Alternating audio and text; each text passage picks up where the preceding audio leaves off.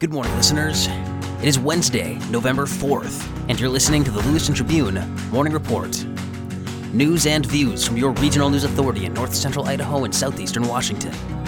I'm Scott Jackson. Today's weather forecast in the Lewiston Clarkston Valley calls for mostly sunny skies, with a high of 72 degrees and a low of 52. Remember, you can always find a complete weather report at lmtribune.com/weather. Both incumbent Republican Nez Perce County commissioners retained their seats in Tuesday's election, with Don Beck of District 1 cruising to a victory over independent challenger Jim Kleberg and Douglas Havens of District 2 edging independent challenger Jeff Nessett. With all 33 precincts counted, Beck had 13,654 votes, or 68.1%, to Kleberg's 6,397, or 31.9%. Havens tallied 10,836, or 53.41%, while Nessett pulled 9,451 votes, or 46.59%. In the race for Nez Perce County Sheriff, independent challenger Bryce Scrimshire defeated two term incumbent Republican Sheriff Joe Rodriguez.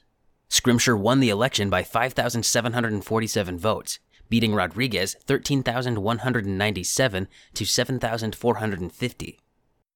Two Republicans and one Democrat earned victories Tuesday in races for a seat in the state Senate and two seats in the state House, representing Idaho's 5th legislative district. The 5th is comprised of Benewah and Latah counties. With just one small precinct left uncounted in Benewah County, Republican challenger Brandon Mitchell and incumbent Carolyn Nilsson Troy each held on for victories against Democratic rivals. Democrat incumbent David Nelson also prevailed. In the race for the District 5 Senate seat, Nelson's 12,608 votes earned him the victory over Dan Foreman's 12,190 votes.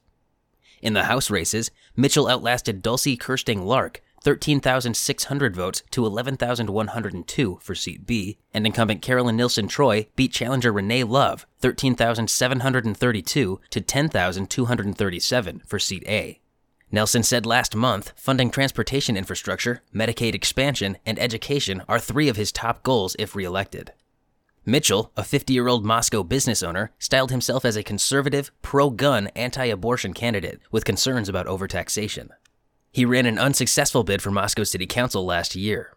He led Kersting-Lark by more than 2,500 votes in Benewah County, which he said was expected, but knew Kersting-Lark would fare better in Latah County. Three term incumbent Nilsson Troy said she has more to offer her constituents with a fourth term representing District 5. It's amazing to represent a district as competitive as this one, Nilsson Troy said. There are few districts in Idaho that are as competitive as ours. This is how it should be done.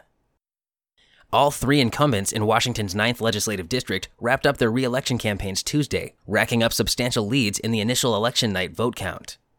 Although an estimated 3,000 mail in ballots remain to be counted in the coming days, none of the races are close. Longtime Republican State Senator Mark Schoesler from Ritzville received 34,984 votes Tuesday to 17,623 votes for his opponent, Pasco Democrat Jen Goulet. Three term incumbent Republican State Representative Mary Dye of Pomeroy also wrapped up her bid for another two years in Olympia. She received 38,852 votes, compared to 12,061 votes for her challenger, Libertarian Party Representative Brett Borden.